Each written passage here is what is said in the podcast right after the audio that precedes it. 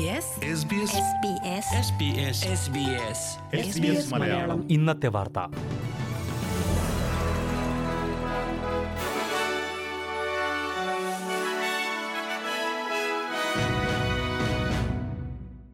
നമസ്കാരം. ഇന്ന് രണ്ടായിരത്തി ഇരുപത്തിരണ്ട് ഓഗസ്റ്റ് മുപ്പത്തിയൊന്ന് ബുധനാഴ്ച. എസ് ബി എസ് മലയാളം ഇന്നത്തെ വാർത്ത. വായിക്കുന്നത് ജോജോ ജോസഫ്. രാജ്യത്ത് കോവിഡ് സ്ഥിരീകരിച്ചവർക്കുണ്ടായിരുന്ന ഐസൊലേഷൻ കാലയളവ് അഞ്ച് ദിവസമായി കുറച്ചു. ബുധനാഴ്ച ചേർന്ന നാഷണൽ ക്യാബിനറ്റിന്റേതാണ് തീരുമാനം. എന്നാൽ ഡിസബിലിറ്റി ഏജ്ഡ് കെയർ പോലുള്ള ഉയർന്ന അപകട സാധ്യതയുള്ള സ്ഥലങ്ങളിൽ താമസിക്കുന്നവരും രോഗലക്ഷണങ്ങൾ കാണിക്കുന്നവരും ഏഴു ദിവസത്തെ ഐസൊലേഷൻ കാലയളവ് പൂർത്തിയാക്കണം. പുതിയ തീരുമാനം സെപ്റ്റംബർ ഒൻപത് മുതൽ പ്രാബല്യത്തിൽ വരും. ആഭ്യന്തര വിമാനങ്ങളിൽ മാസ്ക് ധരിക്കുന്നതിനുള്ള നിബന്ധനകൾ ഒഴിവാക്കുവാനും സപ്പോർട്ട് പേയ്മെന്റുകളിൽ മാറ്റം വരുത്തുവാനും ഇന്നു ചേർന്ന നാഷണൽ ക്യാബിനറ്റ് തീരുമാനിച്ചിട്ടുണ്ട്.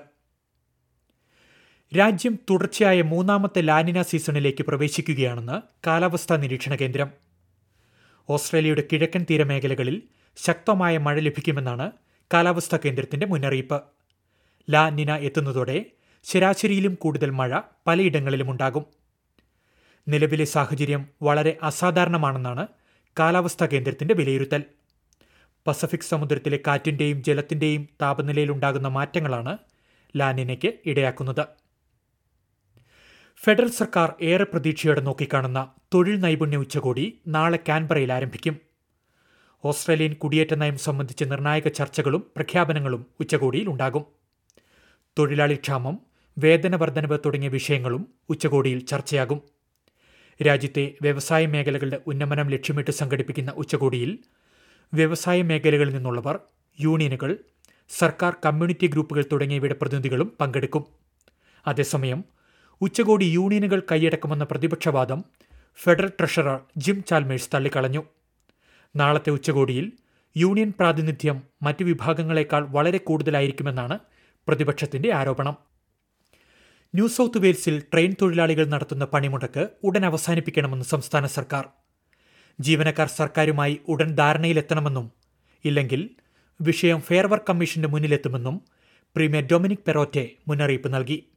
ഡ്രൈവർമാരുടെ ഇരുപത്തിനാല് മണിക്കൂർ പണിമുടക്കിനെ തുടർന്ന് സിഡ്നിയിലെ പൊതുഗതാഗത സംവിധാനങ്ങൾ താറുമാറായി കിടക്കുകയാണ്. റെയിൽ യൂണിയനുകളുമായുള്ള എല്ലാ ചർച്ചകളും ഇന്ന് പൂർത്തിയാക്കുവാൻ ഗതാഗത മന്ത്രിക്ക് നിർദ്ദേശം നൽകിയതായി പ്രീമിയർ വ്യക്തമാക്കി.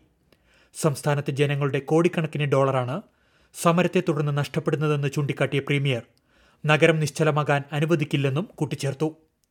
അതേസമയം പണിമുടക്ക് പരിപാടികൾ താൽക്കാലികമായി അവസാനിപ്പിക്കുകയാണെന്ന് യൂണിയനുകളും വ്യക്തമാക്കി. അടുത്ത രണ്ടാഴ്ചത്തേക്ക് പണിമുടക്ക് സംഘടിപ്പിക്കില്ലെന്നും യൂണിയനുകളുടെ ആശങ്കകൾ ഗൗരവമായി കേൾക്കുവാനും തീരുമാനമെടുക്കുവാനും സർക്കാരിന് സമയം നൽകുകയാണെന്നും യൂണിയൻ നേതാക്കൾ വ്യക്തമാക്കി. മഹാമാരികളെ പ്രതിരോധിക്കുന്നതിനായുള്ള ആഗോള ഗവേഷണ കേന്ദ്രം ഓസ്ട്രേലിയയിൽ ആരംഭിക്കും. The global centre for pandemic therapeutics മെൽബണിലാകും പ്രവർത്തനം ആരംഭിക്കുക.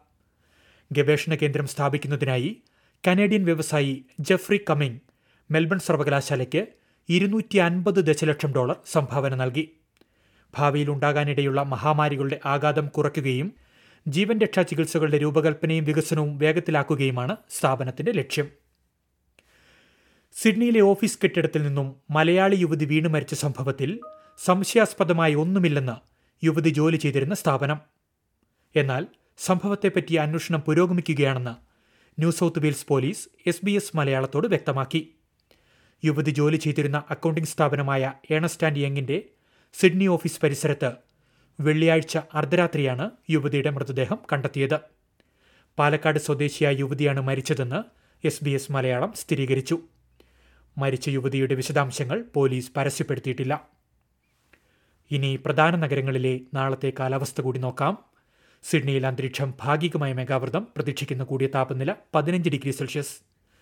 മെൽബണിലും അന്തരീക്ഷം ഭാഗികമായ മേഘാവൃതമായിരിക്കും പ്രതീക്ഷിക്കുന്ന കൂടിയ താപനില പതിനാറ് ഡിഗ്രി സെൽഷ്യസ്. ബ്രിസ്ബെയിനിൽ ഒറ്റപ്പെട്ട മഴ പ്രതീക്ഷിക്കുന്ന കൂടിയ താപനില ഇരുപത്തിനാല് ഡിഗ്രി. പെർത്തിൽ തെളിഞ്ഞ അന്തരീക്ഷം പ്രതീക്ഷിക്കുന്ന കൂടിയ താപനില ഇരുപത്തിയൊന്ന് ഡിഗ്രി സെൽഷ്യസ്. അഡലേഡിൽ അന്തരീക്ഷം മേഘാവൃതമായിരിക്കും പ്രതീക്ഷിക്കുന്ന കൂടിയ താപനില പതിനഞ്ച് ഡിഗ്രി സെൽഷ്യസ്. കാൻബറയിൽ അന്തരീക്ഷം ഭാഗികമായ മേഘാവൃതം കൂടിയ താപനില പതിനേഴ് ഡിഗ്രി സെൽഷ്യസ്. ഡാർബിനിൽ തെളിഞ്ഞ കാലാവസ്ഥ പ്രതീക്ഷിക്കുന്ന കൂടിയ താപനില മുപ്പത്തിമൂന്ന് ഡിഗ്രി സെൽഷ്യസ്. ഇതോടെ എസ് ബി എസ് മലയാളം ഇന്നത്തെ വാർത്ത ഇവിടെ അവസാനിക്കുന്നു. ഇനി നാളെ രാത്രി എട്ട് മണിക്ക് വാർത്തകളും വിശേഷങ്ങളുമായി തിരിച്ചെത്താം. വാർത്തകൾ വായിച്ചത് Jojo Joseph. SBS SBS SBS SBS SBS SBS Malayalam. ഇന്നത്തെ വാർത്ത.